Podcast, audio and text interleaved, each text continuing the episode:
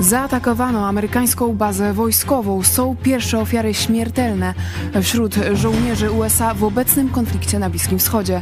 Prezydent Joe Biden zapowiada odwet i oskarża Iran. Czy wojna Izraela z Hamasem rozszerzy się na kolejne państwa? Czy Ameryka jest na to gotowa? I jakie to ma znaczenie dla Polski, a także czy Rosji uda się zdestabilizować USA? O to zapytam już za chwilę redaktora Liego Barbura prosto z Tel Awiwu oraz redaktora Michała Fałka. Czekam na Wasz aktywny udział. To jest program Idź pod prąd na żywo. Kornelia Chojecka, zapraszam.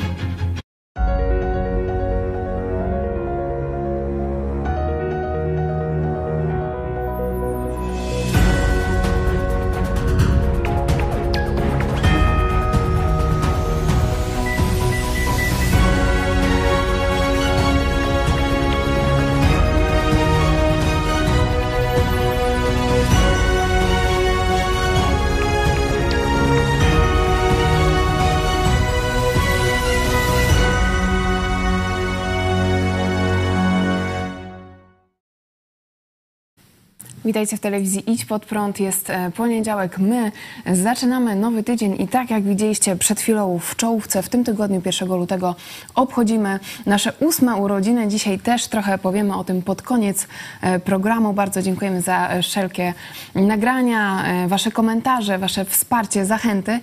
O tym pod koniec programu, ale my dzisiaj skupimy się na sprawach międzynarodowych, ponieważ naprawdę dużo się dzieje w świecie i my musimy się na chwilę też oderwać od tego, co się dzieje w Polsce. Są ważniejsze sprawy niż e, protesty poparcia e, dla Kamińskiego i e, Wąsika. Witam serdecznie. Jest z nami redaktor Michał Fałek. Witaj.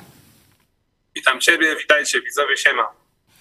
E, siema. E, mam nadzieję też, że e, niedługo do nas dołączy redaktor Eli Barbur, ponieważ, tak jak mówiłam we wstępie, w nocy z soboty na niedzielę zaatakowano amerykańską bazę wojskową w północno-wschodniej Jordanii, to jest przy granicy z Syrią. Zginęło trzech żołnierzy, ponad 20 osób zostało rannych. Trzeba to też wspomnieć, że to są pierwsze ofiary śmiertelne wśród amerykańskich żołnierzy w tym regionie od początku e, wojny między Izraelem a palestyńskim Hamasem. Michale, czy możesz powiedzieć e, swoje no, pierwsze myśli e, po tej wiadomości? Czy myślisz, że to będzie też początek czegoś nowego w tym konflikcie? E, tak może być, bo tam, gdzie giną żołnierze amerykańscy, tam Stany Zjednoczone zazwyczaj e, odpowiadają i to odpowiadają w sposób e, niewspółmierny, czyli, czyli rzeczywiście taki e, mocny. E, a tutaj zginęło trzech Amerykanów, prawie 30 jest rannych. Za tym stoi Iran, trzeba to jasno powiedzieć. E, Iran, który jest takim rozbójnikiem w osi zła, rozbójnikiem na Bliskim Wschodzie, ale oczywiście jest związany ściśle i z Chinami, i z Rosją. E, to też trzeba o tym pamiętać. E, Iran też niedawno, mm, e, niedawno, to być może umknęło gdzieś tam w komentarzach i tak dalej, choćby żeśmy o tym napomknęli, ale niedawno Iran zaatakował Pakistan i Pakistan też odpowiedział, normalnie wysłał swoje samoloty myśliwce, które gdzieś tam sobie pobuszowały na terenie Iranu. Także widać, że nie wiem, dlaczego Iran, czy aż tak jest odważny, czy po prostu jest głupi, głupi są Irańczycy, że, e, że z takimi silnymi graczami jak Pakistan, no a Stany Zjednoczone to oczywiście naj, najsilniejsze mocarstwo, e, zadzierają w ten sposób, że, że odpowiedź będzie. E, myślę, myślę że, że tak się skończy, że Amerykanie wejdą do gry jakimś punktowym, jednym, czy dwoma, czy trzema uderzeniami, osłabiającymi, osłabiającymi e, siłę czy potencjał wojskowy Iranu, także to nie będzie wejście na zasadzie ostrej wojny, tylko moim zdaniem to będą jakieś uderzenia punktowe, nie wiem, czy w, czy, czy w ośrodek ten nuklearny, żeby tam zniszczyć, oczywiście nie, nie, nie doprowadzić do katastrofy nuklearnej, tylko żeby, żeby, żeby te możliwości nuklearne Iranu zmniejszyć, czy w jakieś bazy wojskowe. Także czegoś takiego należy się spodziewać. Tutaj rzeczywiście prezydent Joe Biden e, oskarża Iran. Iran, irańska misja przy ONZ e, twierdzi, że Teheran nie brał udziału e, w tym ataku. Mówiłeś o jakimś punktowym odwecie ze strony Ameryki. Tutaj też e, warto wspomnieć, że e, no, obecnie Rosja cieszył się z tego, co e, dzieje się w Stanach Zjednoczonych, że jest e, konflikt na linii e, Teksas i władze federalne. Chodzi o przyjmowanie imigrantów i e, stawianie powiedzmy muru na e, granicy e, z Meksykiem. E, Są rzeczywiście takie wypowiedzi ze strony Rosji, że w Ameryce zaczyna się e, wojna e, domowa. Jak myślisz dalej potoczą się e, te losy w Ameryce i czy to będzie miało wpływ też na zaangażowanie Ameryki zarówno e, w konflikt w Izraelu, jak i e, na Ukrainie? Dokładnie tak, to wszystko jest ze sobą powiązane. E, trzeba pamiętać, że w Stanach Zjednoczonych w tym roku w listopadzie będą wybory prezydenckie. Wygląda na to, że niestety nominatem wśród, wśród republikanów może być Donald Trump, mimo iż wielu republikanów, wielka nawet są gotowi głosować przeciwko. E, no, jakieś tam małe szanse jeszcze ma Nikki Haley, e, tak przegrała nieznacznie, sześcioma punktami e, procentowymi, ale no generalnie Donald Trump już wygrał trzecie prawybory i no zmierza do tego, żeby być kandydatem republikanów. No i tutaj będzie problem, bo, bo, bo tak jakby największą wadą prezydenta Bidena jest jego wiek. Jest jego wiek, nikt tego nie ukrywa, że on już jest, już jest w takim wieku, przecież ma, ma 80 lat, że, e, że naprawdę mm, coraz jest więcej, coraz częściej są wątpliwości, czy on jest w stanie ze względu na wiek jeszcze przez kolejne 4 lata być prezydentem. Donald Trump też jest wiekowy, ale jednak kilka lat młodszy od Bidena. E, No i te wybory y, będą, będą też decydować, można powiedzieć, o przyszłości świata w ciągu najbliższych 10-15 lat. E, Dlaczego, dlaczego tak wiele różnych rzeczy się dzieje? No właśnie dlatego, że Rosjanie chcą doprowadzić do, do niepokojów w Stanach Zjednoczonych i chcą doprowadzić nie tylko Rosjanie, właśnie Irańczycy, czyli wszyscy ci, którzy są w tej osi zła, chcą doprowadzić do tego, żeby jednak to Trump wygrał wybory. E, No bo Trump, mimo iż, e, wiecie, no wydaje się być takim jastrzębiem, ko- konserwatystą z prawej strony, ale jednak okazuje się, że jest, e, jest e, no w jednej, jakoś tam w, w dobrej komitywie i z Putinem, e, i z, i z, innymi, e, i z innymi tego typu e, ludźmi. No zresztą e, to okazuje się, że, że, że, jest jakąś taką zmorą tych takich e, mocno konserwatywnych czy prawicowych polityków, bo przecież i e, Salvini we Włoszech, i Orban, e, i tutaj ten Fico e, na Słowacji, to są wszyscy, wszyscy miłośnicy Putina, tak samo jak Trump mówi, że jest wielkim przyjacielem Putina i on to załatwi, że wojny nie będzie, w jeden dzień się skończy. Oczywiście w ten sposób, że Ukraina będzie się musiała poddać. No, w Polsce takim, e, takim można powiedzieć, przyjaci- przyjacielem innych przyjaciół Putina był, e, czy jest, e, jest oczywiście Kaczyński, choć, choć sam Putina się oficjalnie odżegnuje, ale dobrze się przyjaźnił ze wszystkimi przyjaciółmi Putina. Także to jest rozgrywka taka globalna i te wszystkie niepokoje, te wszystkie, e, można powiedzieć, takie zawieruchy wojenne w różnych miejscach świata służą destabilizacji sytuacji też w Stanach Zjednoczonych w kontekście wyborów amerykańskich. E, Mówisz o tej e, zawierusze. Tutaj rzeczywiście mm, Eli Barbour na mm, Platformie X e, pisał, że eks-spikerka Izby Reprezentantów e, Nancy e, Pelosi powiedziała w CNN, że demonstranci żądający przerwania wojny z Hamasem może i częściowo działają spontanicznie, ale raczej e, dostali e, prikaz od Putina. Także widać, że z jednej strony wpływ Rosji na to, co się dzieje w Izraelu, na to, co się dzieje oczywiście w Ukrainie, ale e, również rosyjska dezinformacja polegająca na podgrzewaniu też tych napięć e, na linii Teksas, władze e, federalne. No i moje pytanie jest do ciebie, jak myślisz, to wszystko się potoczy w ciągu najbliższych miesięcy? Czy Stany Zjednoczone teraz w ogniu kampanii wyborczej, czy dadzą radę być na tych wszystkich frontach silniejsi od Rosji? Wiele zależy rzeczywiście od pojedynczych e, senatorów i kongresmenów republikańskich. W tym momencie tam jest taka sytuacja, że e, speaker Izby Reprezentantów, czyli Kongresu, pan Mike Johnson, on powiązał pomoc dla, e, no, dla, dla Ukrainy, dla Izraela, bo Biden to tak jakby w jednym pakiecie zaplanował. To chyba był jego błąd, można powiedzieć, no ale tak się stało, że w październiku wymyślił sobie, że będą głosować jeden pakiet w wysokości ponad 100 miliardów dolarów, gdzie będzie pomoc dla Ukrainy, dla Izraela i również kwestie związane z tą granicą, z Meksykiem. Republikanie powiedzieli, że nie będą głosować w ogóle, nie poddadzą pod głosowanie w kongresie, a mają większość, czyli tak jakby marszałka Sejmu, czyli spikera kongresu mają e, republikanie i rzeczywiście stosują tego rodzaju obstrukcje, że nie dają w ogóle tej pomocy dla Ukrainy, Izraela i tak dalej pod głosowanie. E, można być powiązali w ogóle możliwość tego głosowania z rozwiązaniem przez demokratów sprawy granicy, tak? Bo granica demokraci otworzyli na oścież, można powiedzieć, granicę, tam praktycznie miliony rocznie e, wchodzi przez granicę, e, właśnie głównie w Teksasie, e, Meksyku ze Stanami Zjednoczonymi, uchodźców do Stanów Zjednoczonych, no, można powiedzieć, imigrantów do Stanów Zjednoczonych, którzy później będą przecież głównie wyborcami demokratów, także to jest też gra polityczna demokratów. Republikanie powiedzieli dość, już tak więcej nie będzie.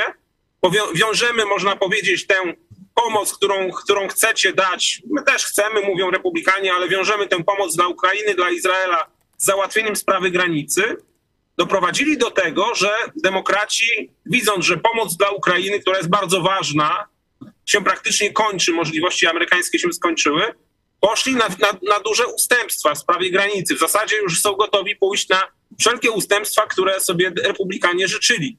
I w tym momencie do gry wchodzi Trump.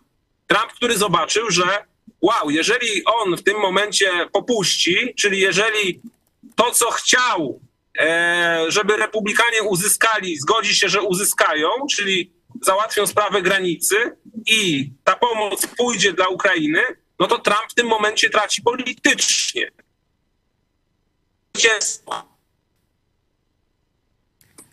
Temat. Nic tym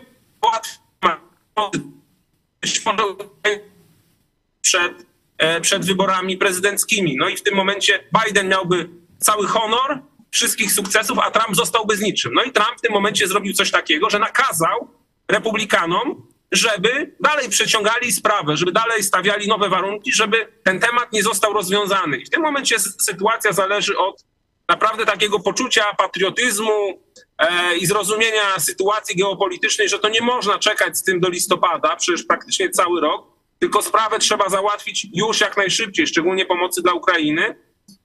Tam już do Stanów Zjednoczonych wycieczki robił i Rishi Sunak ostatnio, szef rządu brytyjskiego. Teraz w Stanach Zjednoczonych jest Jens Stoltenberg, e, szef NATO. Także widać, że Europejczycy już cisną na Amerykanów, żeby, żeby w końcu ten temat załatwili. Żeby się no, zdobyli na to głosowanie i przegłosowali tę pomoc dla Ukrainy przede wszystkim. Owszem, również dla Izraela, ale Izrael sobie bez tej pomocy poradzi, myślę, natomiast Ukraina sobie bez pomocy amerykańskiej nie poradzi i wojnę albo przegra, albo wojna po prostu e, będzie bez rozwiązania, tak? Zakończy się patent. Tak jak Michale mówiłeś, rzeczywiście te, ta sprawa pomocy dla Ukrainy jest bardzo nie na rękę Rosji, a na, na rękę Rosji jest to, żeby podgrzewać e, temat e, konfliktu na granicy Meksyku e, ze Stanami e, Zjednoczonymi w stanie Teksas. Czy mógłbyś na koniec e, powiedzieć, dlaczego Polacy w ogóle powinni interesować się tym, co się dzieje na Bliskim Wschodzie? Przecież tyle ważnych rzeczy obecnie dzieje się w naszym kraju. Tak, może i są ważne rzeczy w naszym kraju. Rzeczywiście są, te rzeczy są ważne, ale to, co się stanie, znaczy jaki będzie wynik wojny na Ukrainie, E, wpływa na nasze bezpieczeństwo w ciągu najbliższych paru lat. I to, kto zostanie prezydentem Stanów Zjednoczonych, również wpłynie na nasze bezpieczeństwo, bo do tej pory przynajmniej prezydent Trump, znaczy były prezydent, a no teraz kandydat na prezydenta, Donald Trump, no stosuje taką, czy przedstawia taką retorykę, że on zostawi Ukrainę na pastwę Rosji, ale że również zostawi Europę na pastwę Rosji, nawet mówi o wyjściu Stanów Zjednoczonych z NATO. Jeżeli rzeczywiście Trump dojdzie do władzy w Stanach Zjednoczonych, jeżeli zrealizuje te swoje zapowiedzi, no to w tym momencie Polska i inne kraje europejskie, praktycznie nieprzygotowane do wojny z Rosją, są e, zostawione same, sam na sam z Rosją, która owszem, na razie jest osłabiona, ale Rosja już rozgrzała swój przemysł obronny i może być tak, że Rosjanie, wiecie, zarżną całą gospodarkę, zarżną, można powiedzieć, system jakichś tam usług publicznych, wodociągów, kanalizacji, ścieków, ale będą produkować, będą produkować e, masę pocisków e, artystyckich i tak miliony żołnierzy i rzeczywiście pójdą na Europę. Tutaj bez Stanów Zjednoczonych to jest dla Polski tra tragedia, dlatego to jest tak ważne, ten rok jest tak ważny też, można powiedzieć, w kwestii bezpieczeństwa Polski i bytu Polski w ciągu najbliższych kilku lat. Michale, dziękuję za ten e, komentarz e, z drogi, e, szerokości w dalszej podróży. Był z nami redaktor Michał Fałek. Dziękujemy. I e, zachęcam Was do udziału w naszej sądzie, która teraz jest na YouTubie, na Twitterze. Czy atak na żołnierzy USA rozleje wojnę na cały Bliski Wschód? Tak, nie, inaczej. Czekam na Wasze głosy, a my przechodzimy do łączenia z Izraelem.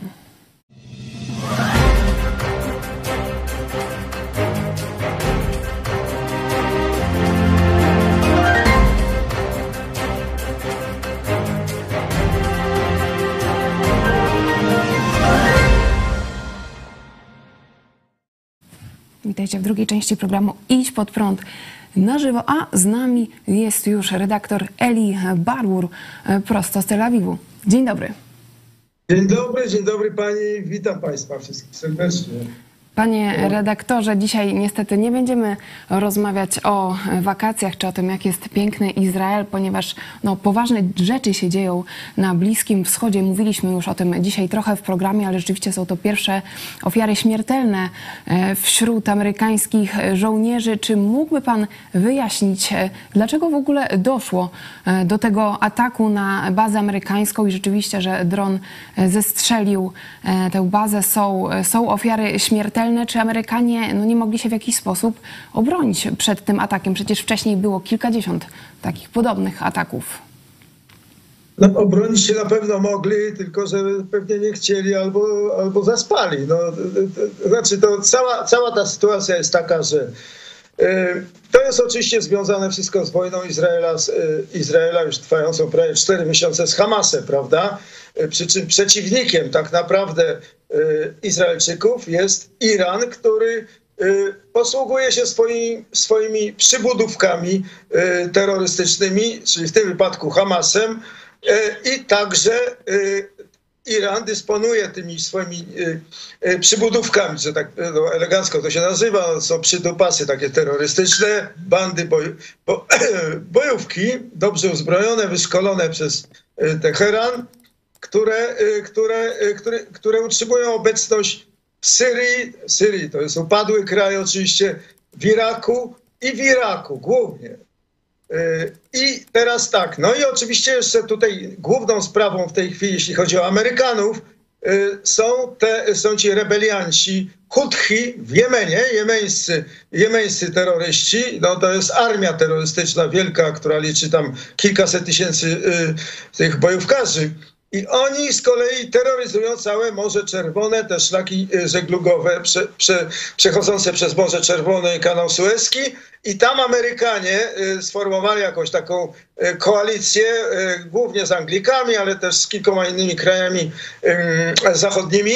Także z, z, z kilkoma z Emiratami, tam mały udział symboliczny, ale no w każdym razie to się nazywa Międzynarodowa Koalicja, która ma ma po prostu przydusić tych Huthi, żeby odblokować te szlaki, y, y, szlaki jak mówię, żeglugowe y, na Morzu Czerwonym. Żywotne dla, y, dla całego Zachodu, dla, dla, dla całego świata, bo to, y, to, to uderza, w, uderza dotkliwie w, w łańcuchy dostaw. y, y, Egipt, kanał Suezki, Egipt to jest sojusznik y, y, Zachodu, no, przynajmniej nominalnie.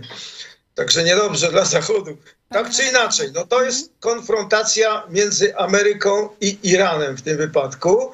I Amerykanie wykazują to, ta, ta cała koalicja jest oczywiście dosyć niemrawa, ona głównie, ona coś tam y, odpala kolejne rakiety na tych Huthi w tym Jemenie, prawda? Ale to nie są, to są jakieś takie, takie bardziej, ba- do, dosyć, do, do, dosyć jakieś takie naskórkowe ataki, no.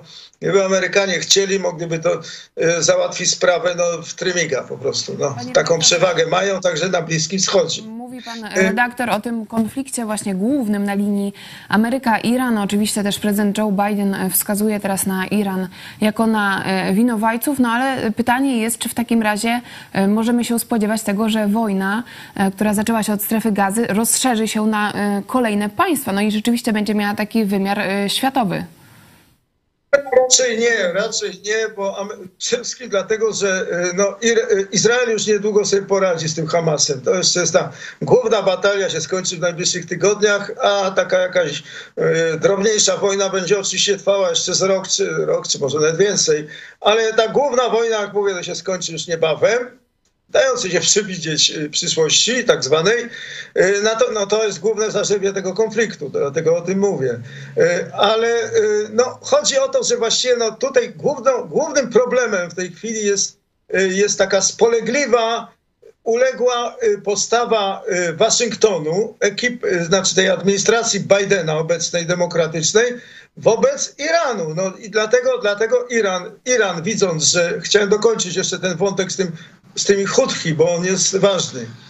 Y, widząc, że Amerykanie no po prostu udają, że y, udają, że chcą poskromić te, ataki na, na Morzu Czerwonym przeciwko Houthi, no to pozwalają sobie coraz bardziej i, i ten y, właśnie ten niedzielny atak samo, dokonany przy użyciu no, samobójczego drona tak zwanego, prawda?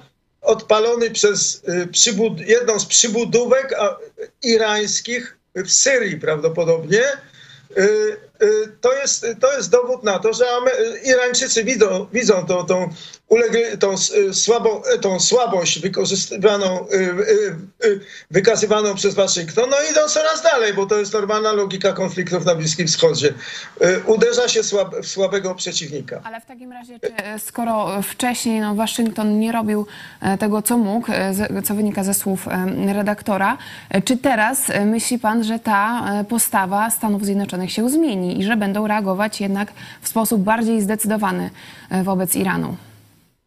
No na razie to się ogranicza do retoryki Bidena, który powiedział, że no, Amerykanie pomszczą ten atak na, ten, na tą bazę amerykańską w niedzielę, jak mówię, niedzielną. No ale na razie to jest, to, to, to, to, to był właśnie pierwszy od, y, od y, momentu wybuchu wojny między Izraelem i Hamasem, czyli 7 października, to cztery miesiące prawie, y, było już 150 ataków na, na cele amerykańskie tym rejonie, czyli głównie, głównie w Syrii, mm, y, w Syrii i, y, i w Iraku.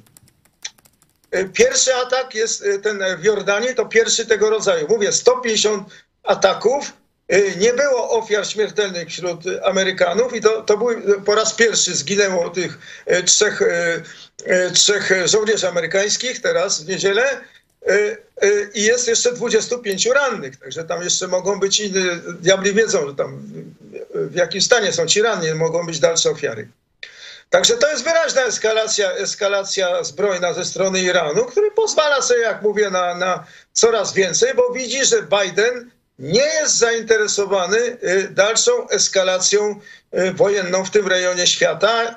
Y, Dlatego mówię, że raczej nie grozi to przyrodzeniem się w jakieś tam większe, większe konflikty y, już y, natury światowej, no to, ale już nawet regionalnej, takiej bardziej, bardziej już takiej otwartej, pełnej wojny, e, wschód, za, znaczy zachód, zach, między Zachodem i światem islamskim, właściwie w tym wypadku reprezentowany przez Iran głównie. I przybudówki, jak mówię, potężne, bo to są armie prawie. W przypadku Jemenu, jak już wspomniałem, to jest ci Huthi, to, to na zdjęciach to widać jakichś takich bosonogich, e, bosonogich e, e, facecików z tymi przepasanych taśmami nabo, z nabojami i tak dalej, ale to, to jest to jest kilkaset tysięcy dobrze uzbrojonych y, i y, wyszkolonych też niestety dobrze y, bojówkarzy. Także no to, to lekceważyć tego nie można. W każdym razie to nie będzie żaden, y, teraz tak, dlaczego Biden się, y, Biden nie życzy sobie głównie y, żadnej tam eskalacji regionalnej na pewno, no bo ma, y, to, to jest rok przedwyborczy w Stanach, no a nie, y, on chce sobie y, pokazać swoim y, Amerykanom, że, że za jego kadencji w ogóle prawda, y, za jego rządów, no to wszystko jest prze- przepięknie się dzieje na świecie, spokój, y, sielanka, prawda? Mniej więcej. O tym przed chwilą właśnie mówiliśmy z redaktorem Michałem e, Fałkiem, że rzeczywiście e, teraz e, Ameryka musi sobie radzić na kilku frontach. Z jednej strony jest wojna, cały czas trwa w Ukrainie, konflikt na Bliskim Wschodzie, ale również mówiliśmy o tym, że Rosja bardzo cieszył się z tego obecnego konfliktu na linii Teksas. Władze federalnej chodzi o postawę do uchodźców, imigrantów z Meksyku, także no, widać, że e, no, Ameryka e, będzie mieć coraz trudniej angażować się na, na 100%, jakby mogła e, w tych wszystkich konfliktach. Ja chciałam zapytać pana redaktora, jak Izrael za, zareagował na to, co wydarzyło się w Jordanii, że no, są niestety już pierwsze ofiary śmiertelne wśród żołnierzy amerykańskich. No, Izrael raczej w tej chwili zajmuje się swoimi sprawami, prawda, mówiąc, które są dosyć, powiedzmy sobie, absorbujące, prawda, bo to już jest wojna, jak mówię, prawie 4 miesiące trwa. Y, no, Amerykanie, nie, Izrael nie spodziewa się, po, po, jeśli chodzi o Amerykanów, o jakieś tam y, drastyczne posunięcia, ponieważ rozumieją tutaj wszyscy, przynajmniej czynniki y, rządowe, że, że no, jak mówię, ekipa Bidena stara się unikać jakiejkolwiek większej eskalacji zbrojnej tutaj w, w, te, w tym rejonie świata. Izraelczycy doskonale zdają sobie z tego sprawę. Y, jednocześnie, jednocześnie istnieje bardzo silne współdziałanie między Ameryką i Izraelem w tej chwili w tej, na tym odcinku wojny z Hamasem, czyli w strefie gazy, prawda? Y, no, Izrael otrzymuje, dostaje, dostaje bardzo dużo sprzętu, który jest mu potrzebny, głównie amunicji, bo chodzi głównie o amunicję, y, która nie jest produkowana w Izraelu. To jest duży błąd w minionych latach. No, zostanie naprawiony, mam nadzieję, w przyszłości już y, niedalekiej, no ale pod względem amunicji Izrael jest uzależniony od Ameryki. No i ta amunicja y, napływa, napływa w sposób mas zmasowany, no już prawie od początku konfliktu, tej od początku tej wojny już prawie 300 samolotów transportowych wielkich przyleciało ze Stanów. To nie jest też zresztą tylko amunicja, bo są to też helikoptery, Apache, i takie rzeczy, które Izrael powinien mieć we własnym zakresie, ale zaniedbał tych. Y, spore zaniedbania były tutaj. Y, to nie jest temat naszej rozmowy w tej chwili, ale były spore zaniedbania, jeśli chodzi o armię izraelską. Y, będzie oczywiście rozliczane, ale po wojnie. Tak czy inaczej, jesteśmy uzależnieni tu, my, Izrael, tak, od tych dostaw amerykańskich, jeśli chodzi o amunicję czołgową głównie a zbliża się rozstrzygający moment w tej wojnie z Hamasem. No, ten główny bastion, bastion Hamasowców to jest takie miasto na południu Haniunes to się nazywa, no to jak powiedziałem no, już, że to jest kwestia paru tygodni. Y, no a potem, potem to już będą, będą jakieś takie walki już bardziej, bardziej w ramach partyzantki y, miejskiej, to się tak elegancko nazywa, prawda? Dobijanie tych gniazd terroru i tu będzie trwało dłużej. dłużej no. Czyli mm, no, Izraelczycy do Jordania, doda, wracam do tej sprawy Jordanii, Jordania to jest, y, to jest cichy, ale bardzo bliski sojusznik Izraela na Bliskim Wschodzie, Y, tutaj w pobliskim rejonie zresztą, jak najbardziej, bo przecież granica izraelsko-jordańska to jest 300 kilometrów prawie i ona jest spokojna, bo obie strony starają się zapobiec y, od lat, od lat jakiejś tam infiltracji terrorystów, infiltracji właśnie tych czynników proirańskich, tych bojówek różnych z Syrii, z Iraku i to działa, to działa, to, to się sprawdza w praktyce. To jest także sojusznik amerykański. Także no, to uderzenie na tych Amerykanów, sam fakt, że w Jordanii po raz pierwszy, y, po raz pierwszy, y, to jest wyraźna, wyraźna i bardzo ostra prowokacja irańska, ale, ale polityka, polityka y, tej administracji Bidena jest, jest wobec Iranu spolegliwa, bo to jest kontynuacja linii kursu, który ustanowił jeszcze poprzednik Y, poprzedni demokratyczny prezydent, Barack Obama, y, którego Biden był zastępcą, numer dwa, wiceprezydentem. Także to jest ta sama polityka taka układania się, układania się z Iranem. W takim razie zapytam, co według pana e, powinny zrobić obecnie władze USA, żeby no, mimo wszystko wesprzeć Izrael, żeby ta wojna skończyła się szybciej, żeby tak nie ciągnęła się, bo też e, pisał pan na portalu Tel Aviv Online, że wojna z Hamasem potrwa jeszcze przynajmniej rok. Przynajmniej rok, no to, to jak dobrze pójdzie, prawda? Ale mówię, to już będzie taka mniejsza wojna. No nie wiem, jak to nazwać, jakaś taka wojna, wojna, jak mówię, powiedziałem przed chwilą, jak, jak takie dobijanie tych poszczególnych, bo oni się ukrywają, przecież to wiadomo, prawda, że te bojówki Hamasu ukrywają się pod ziemią, w tunelach. No to walka jest utrudniona zrobić Stany Zjednoczone? Co poprawić? Amerykanie coś muszą zrobić. No to jak znam życie, to trachną znowu w tych chudkich w Jemenie. Może z, mówiąc elegancko z grubszej rury. No. Y, y, y, możliwe, no, oni na pewno w Iran bezpośrednio nie uderzą, bo po prostu oni, oni chcą się z Iranem układać na dalszą metę, prawda? To jest polityka Waszyngtonu kształtowana jeszcze raz mówię, jeszcze przez Obamę, a Biden był jego wiceprezydentem i tak naprawdę ta, za jego kadencji, podwójnej kadencji Obamy y, i tak naprawdę, y, no znaczy według tego, co wiadomo w Izraelu, a pewnie wiadomo, nieźle był szarą eminencją tej polityki zagranicznej za czasów Obamy. Także on kontynuuje tą swoją linię dawno. No i poza tym poza tym Departament Stanu, czyli, y, czyli organ odpowiedzialny za politykę zagraniczną Ameryki, jest y, obsadzony głównie przez byłych, byłych, byłych urzędników jeszcze z administracji Obamy. Także to jest ta sama linia proirańska tak naprawdę. Oni na pewno nie, nie, nie zaryzykują w roku, tym bardziej w roku przedwyborczym, jakiś tam, jakiegoś tam twardszego kursu wobec y, Teheranu, no coś tam będą musieli zrobić, no jakieś kosmetyczne uderzonko pewnie spreparują. No. No, to jest dokładnie Warto zaznaczyć, że jednak Iran e, jest e, w tym sojuszu, powiedzmy, z Rosją, e, z komunistycznymi Chinami, także no, jest realnym zagrożeniem dla Stanów Zjednoczonych, także być może też ta postawa administracji się zmieni, patrząc też na to, co się dzieje w Ukrainie, też jakie są groźby ze strony komunistycznych Chin, jeśli chodzi o atak na Tajwan.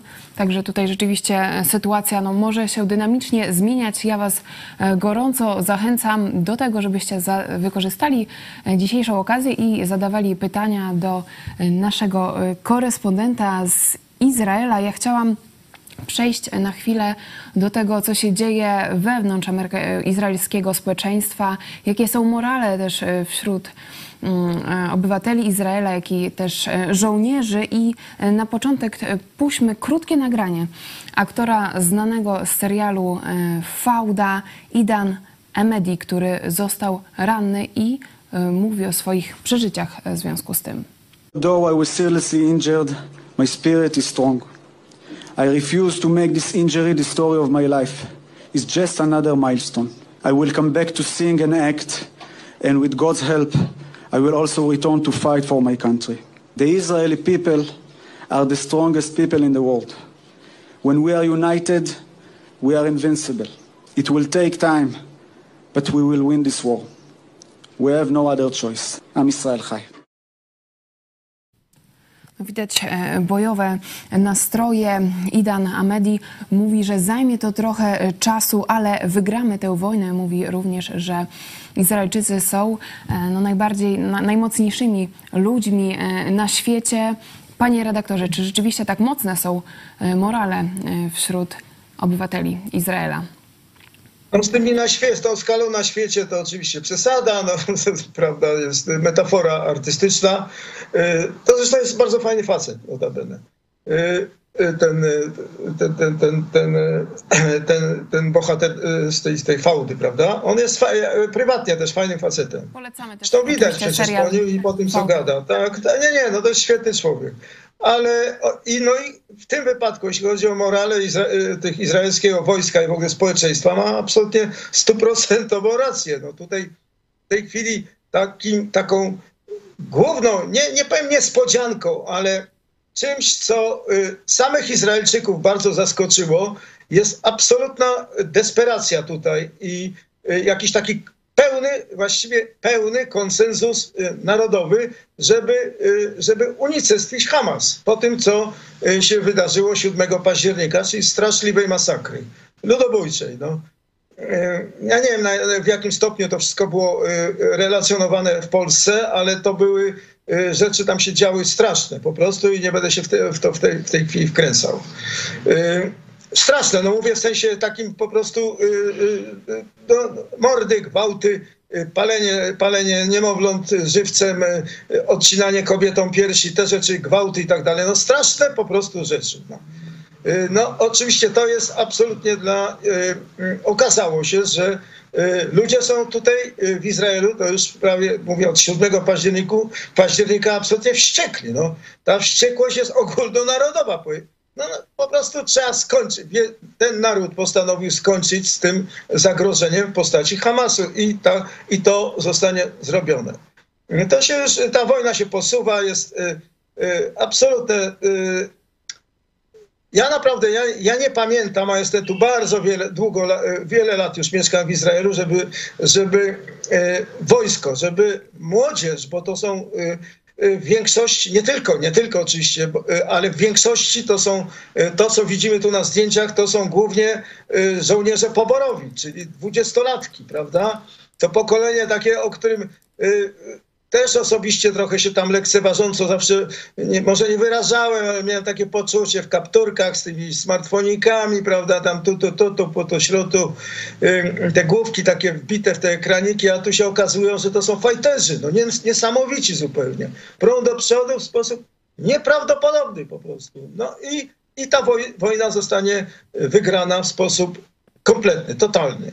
Mm, Dlatego, ale tylko i wyłącznie tak naprawdę dzięki postawie społeczeństwa izraelskiego, które w pełni, absolutnie w 400, w 500 tysiącach procent popiera e, tych naszych żołnierzy, E, a to się wyraża także, że przecież duża część armii Izrael, e, izraelskiej, Sahalu, to są rezerwiści, czyli to są już ludzie 30-letni, 40-letni i oni mają dokładnie taką samą motywację. To jest totalna, totalna wściekłość na to, na to że na to, co się stało. To jest niedopuszczalne. No ja już nie mówię o jakichś tam wyższych względach politycznych, że Izrael musi odzyskać y, jakoś tak, taki efekt odstraszający na użytek, y, na użytek całego regionu, prawda? Także Iranu, tych y, różnych y, wrogów naszych w świecie arabskim, których y, nigdy nie brakowało, nie brakuje i brakować nie będzie. Ale trzeba, trzeba im pokazać, czym grozi, y, y, jakie są konsekwencje y, takiej napaści na, y, napaści na metaforycznie, nie metaforycznie, dosłownie na Żydów,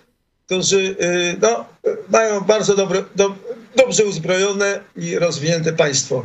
Tak to wygląda w momencie, kiedy taka napaść, napaść ma miejsce. No i taki jest, to nie jest nawet odwet, to jest po prostu odzyskiwanie, jak mówię, jakiejś takiej wiarygodności jeśli, y, na odstraszenie y, ataków w, naj, y, w najbliższych i dalszych latach y, w sensie regionalnym. Czyli to, to jest historyczna sprawa. No inna rzecz, że jeśli chodzi o dowództwo wojskowe, to można mieć do nich różne pretensje, głównie o te zaniedbania, które miały miejsce y, przed wybuchem tej wojny, bo oni ani wywiad, ani y, jest także wywiad wojskowy w Izraelu, oni wszyscy nie przewidzieli i nie uprzedzili y, wypadków, a było to ich psim obo- obowiązkiem, żeby wystrzegać się tego y, rodzaju nagłych, y, nagłych y, ataków, prawda? Po, po to są wywiady, które y, cieszyły się dotąd, zresztą są dobre, ale one, one się po prostu z różnych powodów y, y, po prostu były zaniedbania w tym sektorze. Nie przewidziały tych wszystkich ataków, tej, tej masakry i tej tragedii, która spotkała Izraelczyków, a, a jest to wielka tragedia tutaj, bo ona, ona, jest, ona jest porównywana, to jest Mówi się o tym zawsze oficjalnie, że to jest największa masakra Żydów od Holokaustu. Tak? Także nie byle co. No i była rzeczywiście potworna. Nie, może nie, także, także s- e, no pod każdym względem po prostu. Było to wielkie upoko, upokorzenie dla tego narodu tutaj w Izraelu, dla żydowskiego narodu tutaj. I, e, i, no i, ta, i to jest w tej chwili odpowiedź. Ta strefa gazy zostanie, no, tutaj widać na obrazkach, prawda, to dokładnie będzie wyglądać, cała ta strefa będzie wyglądała dokładnie tak. Prawie cała, no. E. I to jest, to jest tak, tak to jest, no. Tak to jest, jak się zaczyna z dobrze uzbrojonym państwem, no. E, Rzeczywiście to, e, to, co mm, Pan przed chwilą powiedział, że w obliczu tej e, tragedii Izraelczycy no, zachowali się w sposób no, niesamowity, jak patrzymy też na to zjednoczenie, na zaangażowanie po prostu cywilów też w pomoc żołnierzom. To obserwowaliśmy szczególnie w ciągu pierwszych dni wojny. To na pewno zmieni na trwałe społeczeństwo Izraela. Też jak ten aktor e, znany z Faudy e, no, mówił, że akurat to, że on został ranny, to też, że jest taki moment przełomowy w jego życiu i mówi, powołuje się również na Boga. Także widać też, że e, no, prawdopodobnie też Izrael będzie odmieniony e, w tej, e, w tej sferze. Ja chciałam jeszcze poruszyć odnośnie tej e, masakry, która zaczęła się e, 7 października, e, ponieważ mamy informację, że Agencja Narodów Zjednoczonych do spraw uchodźców e, palestyńskich poinformowała, że wszczęła śledztwo e, w sprawie kilku e, pracowników podejrzanych o udział e, w atakach Hamasu e, z 7 października na Izrael. I panie redaktorze, jak to powinniśmy rozumieć, że ONZ czy organizacja e, działająca przy ONZ miała jakiś udział e, w ataku e, Hamasu na Izrael? E, No, przede wszystkim potwierdzony już fakt przez wszystkie strony, że e, dwuna- 12, konkretnie 12 e, pracowników tej agencji ONZ, która nazywa się UNRWA, uczestniczyło aktywnie w tej, w, tym, e, w tej, e, w tej rzezi, rzezi dokonanej na Izraelczykach, na cywilnych Izraelczykach głównie e, w, e, 7 października. No po prostu uczestniczyli w tym. Kilku z nich zginęło. No to są już potwierdzone fakty, no, ujawnione pierwotnie przez wy, wywiad izraelski, potwierdzony już przez ONZ. No ale tutaj to jest problem taki z, tą- z tą UNRWą całą, że to jest ta agencja zatrudnia w strefie gaz, tylko w strefie gazy y, 13 tysięcy y, ludzi i to są oczywiście y, y, palestyńscy mieszkańcy tej, tejże strefy gazy. No, prawie wszyscy należą do Hamasu. No to jest, to jest y, nie wiem jak to nazwać, no bo parodia to jest za, słabe, za słabe słowo. Y, Ta agencja ONZ-owska, ona ma tam szkoły, kliniki, y, przedszkola. Y, We wszystkich tych instytucjach była magazynowana y, broń, były, y, były wyloty, wyloty z, tego, z, z tych tuneli podziemnych właśnie, właśnie umiejscowione celowo, celowo właśnie w tych, w tych w szkołach, przedszkolach, jak mówię, przychodniach lekarskich, szpitalach także jak najbardziej, które są prowadzone przez tą agencję UNRWA ONZ-owską. Także no oni, oczy, to są właśnie te piękne tuneli, tuneliki. No, oczywiście przygotowanie tego, y, budowa tych wszystkich systemów, bo to jest podwójne miasto.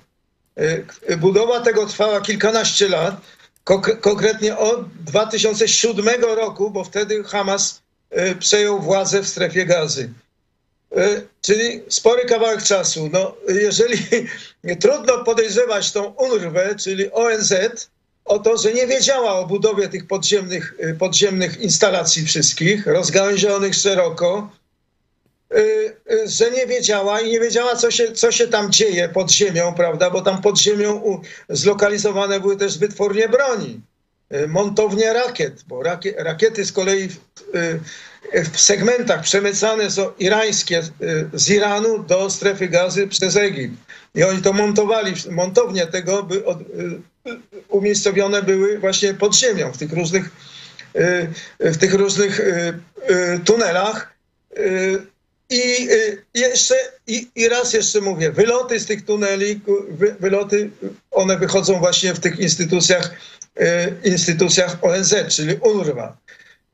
To jest sprawa, to jest sprawa, o której się, oczywiście trzeba było to załatwić da, już dawno, w minionych latach. Y, I na pewno jakaś wina jest po stronie Izraela, że nie rozgrzebywał tego wszystkiego już dawno. No ale tak wygląda, tak wygląda życie. No. Konformizm, konformizm wszędzie triumfuje. No. Ludzie chcą mieć spokój, Izraelczycy chcą normalnie żyć. No to, to, to jakoś odkładane to było, odkładane, bagatelizowane całe to niebezpieczeństwo. I teraz- Izrael płaci za to, płaci, zapłacił za to straszliwą ma- masakrą, to raz, bo to też było zaniedbanie nasze tutaj po tej stronie. No i teraz wojna, bo przecież giną, giną, nie ma prawie dnia, że nie giną, nie giną żołnierze, wspaniałe chłopaki. No. Także, także no, to wszystko musi zostać naprawione. Ta UNRWA musi zostać wywalona ze strefy gazy w ogóle. Ja już nie mówię o szerszych problemach związanych z tą agencją, ale bo, bo to już za, za, dużo, ten temat się rozszerza, ale ze strefy gazy oni muszą zostać wywaleni. No. I w tej chwili, no to, to jesteśmy na tej drodze w tej chwili, że tak powiem, bo już dziewięć państw zachodnich w tej chwili zamroziło dotacje dla tej, dla tej agencji. Te dotacje to się sumują, sumują w sumie kwotą jak blisko dwóch miliardów dolarów rocznie. Bo, bo przecież ta działalność UNRWY nie odbywa się tylko w gazie, ale jak, jak mówię, w gazie 13 tysięcy pracowników, pełna pensja i tak dalej. Także to wszystko trzeba ukrócić. No to, to, to teraz tak, no Amerykanie, Amerykanie, Amerykanie jako pierwsi zamrozili te dotacje, to finansowanie tej UNRWY. W ślad za tym poszło kilka państw zachodnich, głównie Anglia, która też najwięcej bodaj kasy daje, Niemcy, no i jeszcze kilka innych krajów. To jest na razie to wszystko w trybie tymczasowym. Teraz tak, jeśli, jeśli w listopadzie wybory prezydenckie w Stanach wygra Trump, no to niewątpliwie to jednym z pierwszych jego kroków będzie, będzie kompletne, kompletne, kompletne, kompletne obcięcie finansowania UNRWY. On zresztą to zrobił już za swojej kadencji. Tylko że, tylko, że Biden na, jako jeden z pierwszych kroków, które podjął po, po, po tym, jak się prowadził do Białego Domu, to po prostu odmroził te cięcia finansowe wobec UNRWY. Tak samo zresztą jak wobec tych, tych bojówkarzy Hutki w Jemenie. Trump, Trump zamroził, a ten Biden odmroził. No to są zupełnie diametralnie różne linie polityczne, jeśli chodzi o tę strukturę, strukturę w Stanach, prawda? Także jeśli, powtarzam, jeśli Trump wróci do władzy, a pewnie wróci, bo tak przynajmniej to wygląda w tej chwili, no to, to sprawa URWY zostanie rozwiązana, no, a w międzyczasie będzie wałkowana. Jest problem z tą URWą, bo ona poza, tymi, poza tym, że tak naprawdę jest y, aktywnym partnerem Hamasu, czyli hordy ludobójczej, terrorystycznej, to jednak te, to także pełni tam, to pełni no, w tej chwili niezastąpioną rolę, jeśli chodzi o przekazywanie tej okrojonej mocno, bo, bo, bo kradzionej w 60-70% przez Hamas, ale jednak pomocy humanitarnej dla tych cywilnych Gazańczyków, prawda? Nie ma tam nik nikogo innego, kto mógłby jakoś tą dystrybucję tam prowadzić. No to więc to jest, to, to, to, to wszystko jest skłębione. To jest kłębowisko problemów, ale ich trzeba stamtąd wywalić. Po prostu nie da rady inaczej. Panie redaktorze, mam też pytania naszych widzów. Natalia, co zyskał Hamas tym barbarzyńskim atakiem? No, zyskał to, że ściągnął nieszczęście na swój własny naród. No, po prostu tylko i wyłącznie to. Nic, niczego nie zyskał, no, sam zostanie, no, yy, tam było mniej więcej Hamas. Hamas to jest jakieś tam 30 tysięcy bojówkarzy. Było znaczy. W tej chwili już połowa, może nie połowa, ale jedna trzecia na pewno została wybita. Zlikwidowana w walkach przez Izraelczyków, przez Sachar. Fizycznie, prawda? Ta wojna skończy się pełną likwidacją. Nie, niewątpliwie. Nie, ma, nie, ma, nie ulega wątpliwości, ponieważ Izrael nie może sobie pozwolić na nic innego, jak z tych względów, o których wspomniałem. Efekt odstraszający. Zostaną zlikwidowane struktury wojskowe, i polityczne tego Hamasu. Czyli on, Hamas zostanie tak naprawdę no, zmieciony z powierzchni ziemi. Tam jakieś resztki, niedobitki pewnie zostaną. Możliwe, że to ścisłe przywództwo, które ta czołówka Hamasu wojskowa, która w tej chwili ukrywa się przypuszczalnie w tunelach pod tym Han Yunis, pod tym miastem południowym, o którym mówiłem, południowej, w, te, w tej enklawie palestyńskiej, w strefie gazy, jeżeli dojdzie do tego, że, że pod koniec już tej batalii uda się zrobić, ustawić jakoś coś tak, wymianę, bo przecież w niewoli Hamasu dalej jest, jest wielu, e, ponad 100, 130 kilku zakładników izraelskich. No to jest, to jest, jeśli chodzi o Izrael, to jest jeden z priorytetów tej wojny, żeby uwolnić tych ludzi. No taka, tak jest, na tym polega e, ten, te, to podejście Izraelczyków. No przede wszystkim trzeba walczyć o swoich ludzi. Więc możliwe, że zajdzie konieczność, nie będzie innej rady, jak wymienić tych zakładników już pod koniec tej wojny, za, za uwolnienie tego, tej czołówki Hamasu, która, jak mówię, ukrywa się w tych tunelach pod ziemią w Kaniunes. No ale to też także y, podejrzewam, że y, nie będą mieli ci ludzie spokojnej starości w jakichś tam domach seniora, po prostu zdalnie ich Izrael w, naj, w, następ, w najbliższych latach zlikwiduje. No tak jak, jak to jest robione Y, y, od lat, od, od, od, dziesięcioleci z tymi różnymi y, tymi wataszkami terrorystycznymi, prawda, za granicą. Po kolei ciach, ciach. Ale, ale no, no, no właśnie to zyskał, to zyskał. No i na pewno utraci, na pewno wywalony zostanie Hamas ze strefy gazy. No i fizycznie zlikwidowany w dużej części. No i, a ten naród, a ten naród, ten naród, no to, to jest naród. No, mówimy o dwóch milionach Palestyńczyków, którzy mieszkają w strefie gazy, tych cywilnych. Oni się prawie wszyscy, niestety, solidaryzują z Hamasem. Przynajmniej tak było jeszcze do niedawna, dopóki Hamas nie dostał, nie zaczął wyraźnie już teraz przegrywać w, w ostatnich dniach, w ostatnich dniach właściwie, bo to się, to się uzewnętrznia od kilku dni, tak, że rzeczywiście no, y, straszna klęska już tam Y, Hamasu zachodzi w tej chwili. To oni zaczynają się odsuwać w tej chwili, już tam jakieś tam demonstracje organizują, mówię o tych cywilach palestyńskich, cywilach przeciwko Hamasowi, wyklinają ich, uciekając, uciekając na, do, do różnych stref bezpiecznych, wyznaczonych tam, y, gdzie nie odbywają się ataki izraelskie, oni już wyklinają ten Hamas, prawda, i tak dalej. Ale to się dopiero teraz zaczęło. Oni przez to społeczeństwo palestyńskie przez cały czas w pełni solidaryzowało się z Hamasem. Nie było tam żadnych minionych latach protestów przeciwko tej władzy.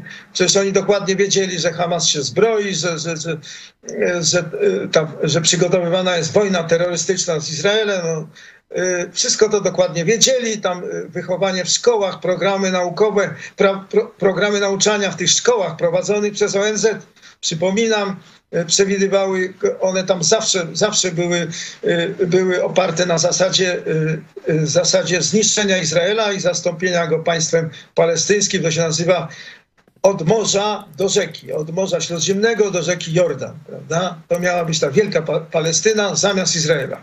Izrael zmieciony, za, zamiast tego państwo palestyńskie. Od rzeki do morza.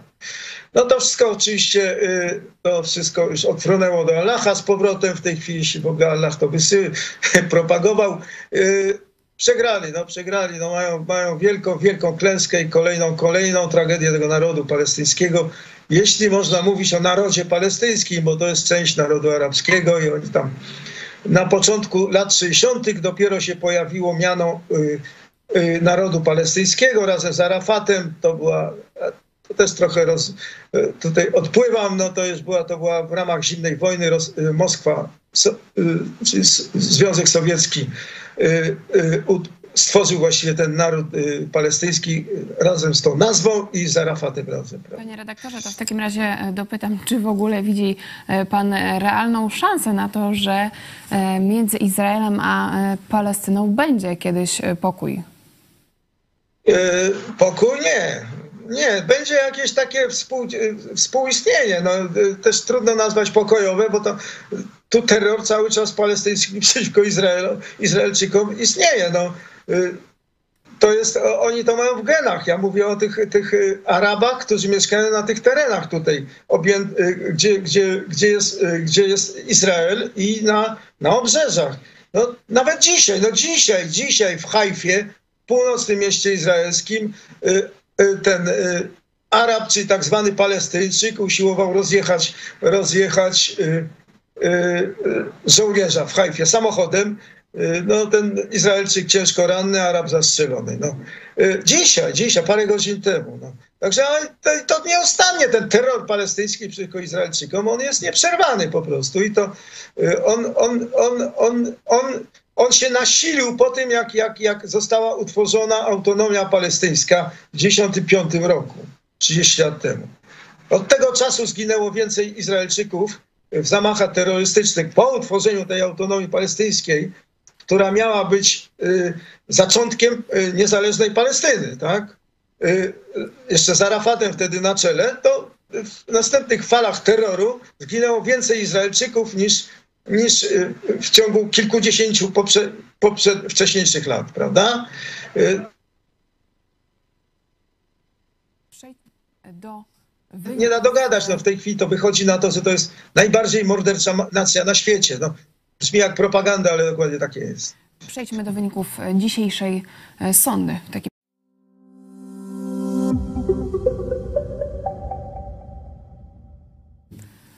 Czy atak na żołnierzy USA rozleje wojnę na cały Bliski Wschód? Tak, 45%, nie 49% i inaczej e, 6%. Pan redaktor już wcześniej e, mówił, że według pana raczej nie rozleje się e, ten konflikt na e, pozostałe państwa. Ale, Ale dodam, Mhm, proszę bardzo. potem wtrącę. Tu chodzi o to, że trzeba wiedzieć, trzeba, trzeba tak naprawdę zdawać sobie sprawę, że głównie, głównie to się wszystko sprowadza do, do zbrojeń atomowych Iranu. Iran po to właściwie rozbudował te swoje przybudówki, które w tej chwili stanowią problem. Problem, czyli jeszcze raz mówię, jemeńscy Houthi, y, Hezbollah w Libanie i palestyński Hamas, a także jeszcze bojówki, y, y, bojówki utworzone przez Iran w Syrii i w Iraku. To wszystko miało na celu tylko i wyłącznie szachowanie Izraela, głównie Izraela, przed atakiem na, na ośrodki atomowe w Iranie. To znaczy, y, y, jeżeli Iran, y, Izrael powinien według Iranu zdawać sobie sprawę, że gdyby, gdyby wysłał y, myśliwce bombardujące w celu zniszczenia tych różnych instalacji y, nuklearnych w Iranie, no to będzie miał wojnę regionalną, właśnie wszyscy się, wszyscy za, dookoła, wszystkie te przybudówki, jak mamy, mamy teraz tego taką mini ilustrację, prawda? Zaatakują Izrael, no i nie będzie, nie pozostanie śladu po państwie żydowskim. Czyli to byłaby ta wojna niszczycielska Hamasu. Jak widać z tym Hamasem to nie, to nie jest, to nie jest, to nie jest e, zabawa w piaskownicy, prawda? To od czterech miesięcy nie można ich pokonać. Powoli, powoli, to, to, to, to, jest, to jest największa baza terrorystyczna na świecie w tej chwili z, tymi, z tym systemem rozbudowanych y, y, podziemnych instalacji, prawda? Jest też ten Hezbollah, który jest nienaruszony z Libanu, który jest 10 razy silniejszy od Hamasu. No i te, no i te, te, te bojówki w Iranie, y, w, w Iraku i w Syrii. No i Houthi. Houthi przecież atak, mają rakiety balistyczne irańskie, są wyszkoleni przez Irańczyków i y, początkowo zaczęli y, odpalać te rakiety balistyczne na Izrael. No, Izrael ma, y, dysponuje taką tarczą antyrakietową skuteczną. No, kilka, kilka tam y, y, generacji rodzajów tej tarczy. No i strącali te balistyczne rakiety nad Morzem Czerwonym, odpalane przez Houthi. Także to, to nie byle co, no to front, front taki wielofrontowa wojna y, przeciwko Izraelowi. No i y, Iran, który da, nadal jeszcze nie dorywał się do broni atomowej, mówiąc y, delikatnie, ciągle jeszcze tam brakuje mu, jeszcze trochę czasu mu to y, zajmie, w jego mniemaniu, znaczy, bo Izrael nie dopuści do tego, ale w jego mniemaniu jeszcze tam na pewno parę miesięcy, a pewnie kilkanaście albo i więcej, ciągle tych przybudówek potrzebuje i nie zaryzykuje ich utratą, bo Hamas już jest właściwie stracony, y, zanim, zanim przynajmniej nie będzie próbował zbudować tych pierwszych ładunków nuklearnych. One są te przybudówki y, Teheranowi potrzebne. Także wojny regionalnej na pełną skalę na pewno nie będzie. A co za tym idzie, raczej y, nie, nie, nie przerodzi się to w konflikt światowy, tam z, y, y, y, y, według tych wszystkich straszaków, także z udziałem Rosji Chin, no to trudno sobie to wyobrazić w ogóle. No. Takim razie, mm, czy Polacy w ogóle powinni zajmować się tym, co się dzieje teraz w Izraelu? Czy to e, w jakiś sposób bezpośrednio no, dotyka kraj nad Wisłą? Polacy się powinni, ale to ja mówię, prawda? Także to jest subiektywne. Uważam, że Polacy się powinni zajmować sprawami międzynarodowymi dużo bardziej się zajmują tylko własną koszulą, prawda? I, i otoczeniem, tak?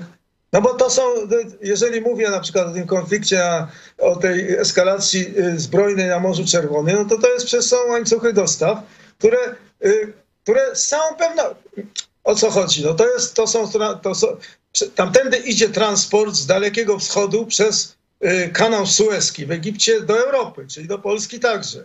Oczywiście, że to ugodzi także w gospodarkę polską, w ogóle europejską. No.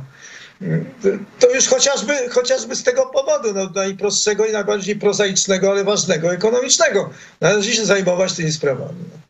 No. Oczywiście, że w Polsce jest niebywałe kłębowisko i to, to wszystko się, te wszystkie wewnętrzne sprawy są niesamowite zupełnie, które się dzieją, ale to, trzeba się zajmować tymi sprawami zagranicznymi także. No ja tak uważam, mogę się mylić, nie jestem nieomylny, jestem zwykły facecik. W każdym razie bardzo też dziękujemy, że dzisiaj mogliśmy spędzić ten program na żywo razem z panem redaktorem i przenieść się, także lepiej zrozumieć to, co się dzisiaj dzieje w Izraelu, w Jordanii. A ja na zakończenie chciałam zapytać pana redaktora, ponieważ w tym tygodniu będziemy obchodzić nasze ósme urodziny nadawania Idź pod prąd na żywo i czego by pan życzył właśnie prosto z Izraela, naszej redakcji, ale też ogólnie telewizji Idź pod prąd? Żebyście dalej robili to, co robicie. No to po prostu, rozwijacie się cudownie. No, mam nadzieję, że teraz, teraz jak się jednak zmieniła władza w Polsce, nie będziecie się musieli zajmować samoobroną, że tak powiem. Nie, na pewno nie w takim stopniu. No ale no, no, no, trzymajcie po prostu, żebyście dalej trzymali palec na pulsie, no, pilnowali polskich spraw, no, są ważne. Ta demokracja, no trzeba tę demokrację walczyć. No. Jesteście chyba, ja nie no moim zdaniem byliście przez, przez wiele minionych lat właściwie jedynym jakimś takim normalnym medium w Polsce, bo przecież media w ogóle w zachodnim świecie są kompletnie zdegenerowane, chciałem ostrzej powiedzieć. Także no to, to, to media tworzą opinię publiczną ciągle jednak, prawda? Tworzą jakiś konsensus narodowy. No, ten konsensus narodowy, no trzeba go pilnować, żeby był zdrowy. No to właśnie to róbcie, dalej, dalej to róbcie. No i może będziecie mieli teraz większe możliwości. No bo jak mówię, no nie, nie będziecie musieli walczyć o własną skórę. No. Nie, na pewno nie w takim stopniu, prawda? Panie redaktorze, bardzo dziękuję za te słowa. Też nowym widzom wyjaśnię, że redaktor naczelny naszej telewizji, pastor Paweł Chojecki, miał właśnie zarządów PiSu proces. Został skazany innymi za krytykę prezydenta Dudy i Kościoła katolickiego, ale rzeczywiście, tak jak przed chwilą pan powiedział, miejmy nadzieję, że nie będzie więcej takich procesów i będziemy mogli się zająć tym, czy w czym pracujemy, czyli informowaniem Was o tym, co się dzieje w Polsce, ale i na świecie. Bardzo dziękuję za te słowa otuchy, a ja ze swojej strony dodam, że my życzymy skończenia wojny w Izraelu, dużo zdrowia i sił w walce o prawdę, także jesteśmy dzięki z Wami serdeczne, myślami. kochani, dzięki serdeczne, naprawdę. Trzymajcie się i trzymajmy się wszyscy razem jakoś. Ja, będzie dobrze. Będzie Dziękujemy za ten optymizm. Też nasi widzowie piszą, że dziękują za uśmiech e, pana redaktora mimo okoliczności. Miejmy nadzieję, że następnym razem będziemy mówić o przyjemniejszych tematach, ale e, tutaj w telewizji Idź Pod Prąd no, umawiamy się o to, o, na to, że mówimy o najważniejszych wydarzeniach, mówimy wam prawdę. E, Dziękuję za komentarz prosto z Tel Awiwu. Był z nami redaktor Eli Barbur. Dzięki również, dzięki. Trzymajcie się, Do serdecznie pozdrawiam. Do następnego, a teraz e, niespodzianka dla Was, życzenia dla telewizji Idź Pod Prąd od zespołu Vox. Raz, dwa, raz, dwa, trzy. Osiem lat, idź pod prąd. Wszystkiego co najlepsze z okazji ósmej rocznicy powstania telewizji. Powiedzmy razem. Idź pod prąd. Vox wam życzę. Zdrowia i miłości.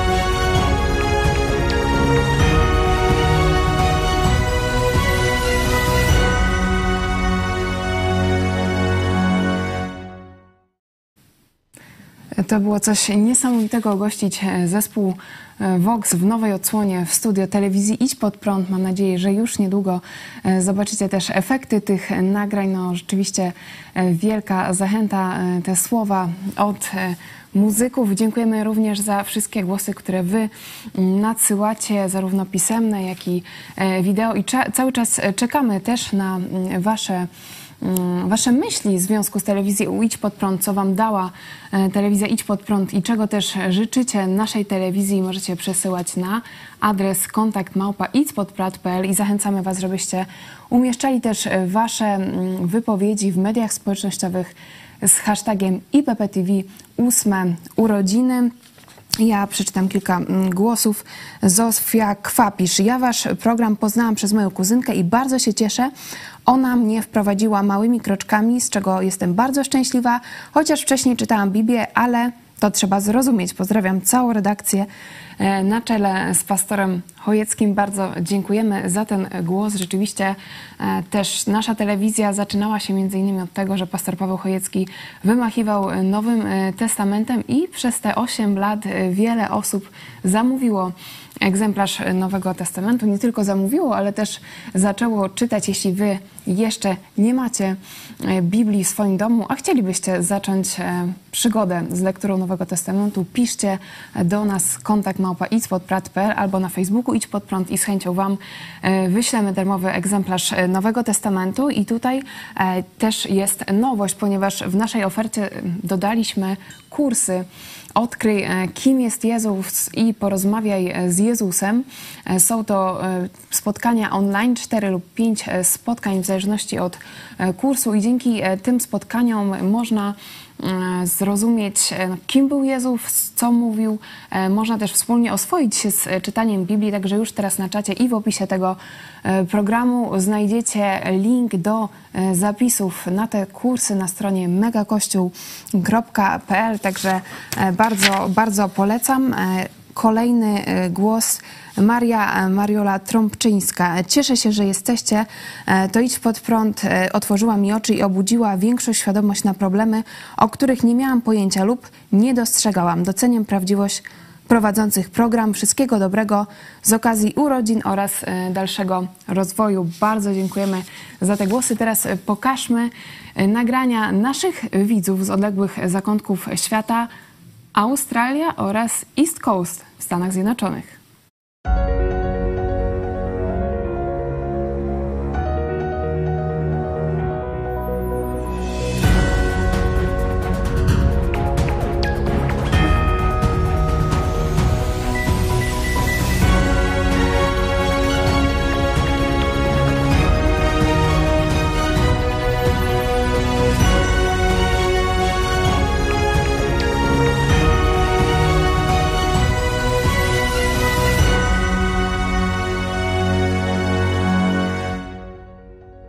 Witajcie kochani z okazji ósmych urodzin telewizji Idź Pod Prąd.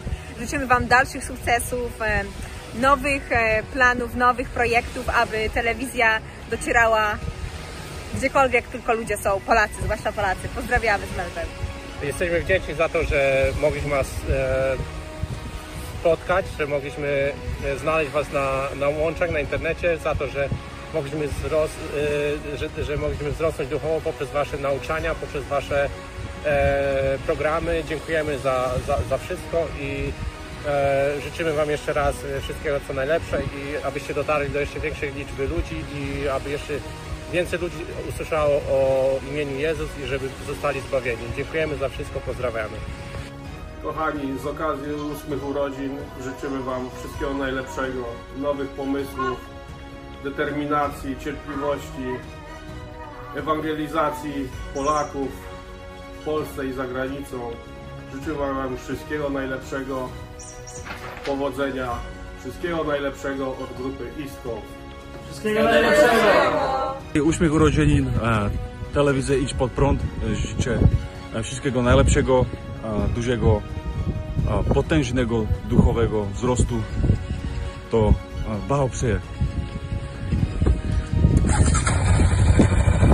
e,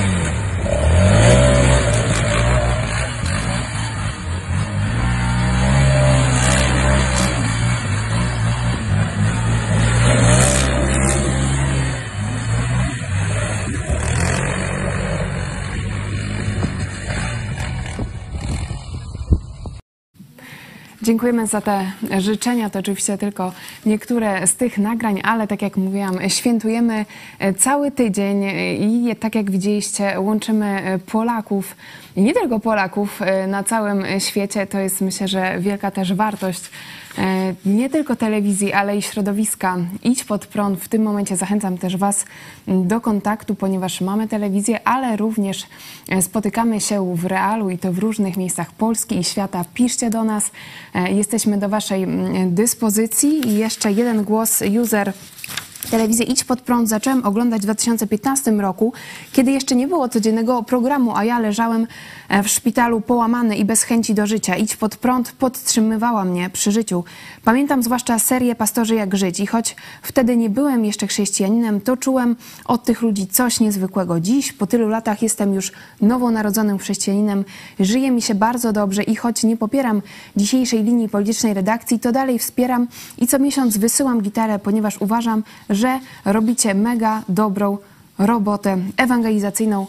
Pozdrawiam Was. E, Bardzo dziękujemy za ten głos, za szczerość i no, ja też osobiście się cieszę, że jest Pan z nami już przez tyle lat i nawet zanim zaczęliśmy nadawać na żywo w 2016 roku, to rzeczywiście to cenimy też w środowisku telewizji Idź Pod Prąd, że zależy nam na mówieniu prawdy. Nie musimy się e, we wszystkim zgadzać, ale też stawiamy na dialog, na e, debatę. Przy okazji Was zachęcam do naszego challenge'u z czytaniem jednego rozdziału Nowego Testamentu e, każdego dnia w tym roku. Również mamy swoją grupę na Facebooku, na, na czacie teraz znajdziecie e, wszystkie e, linki. Jeszcze mogę przypomnieć o wsparciu, że zbieramy Taki jest nasz cel, tysiąca darczyńców każdego miesiąca. Póki co mamy 750 wpłat, także no jeszcze trochę nam zostało.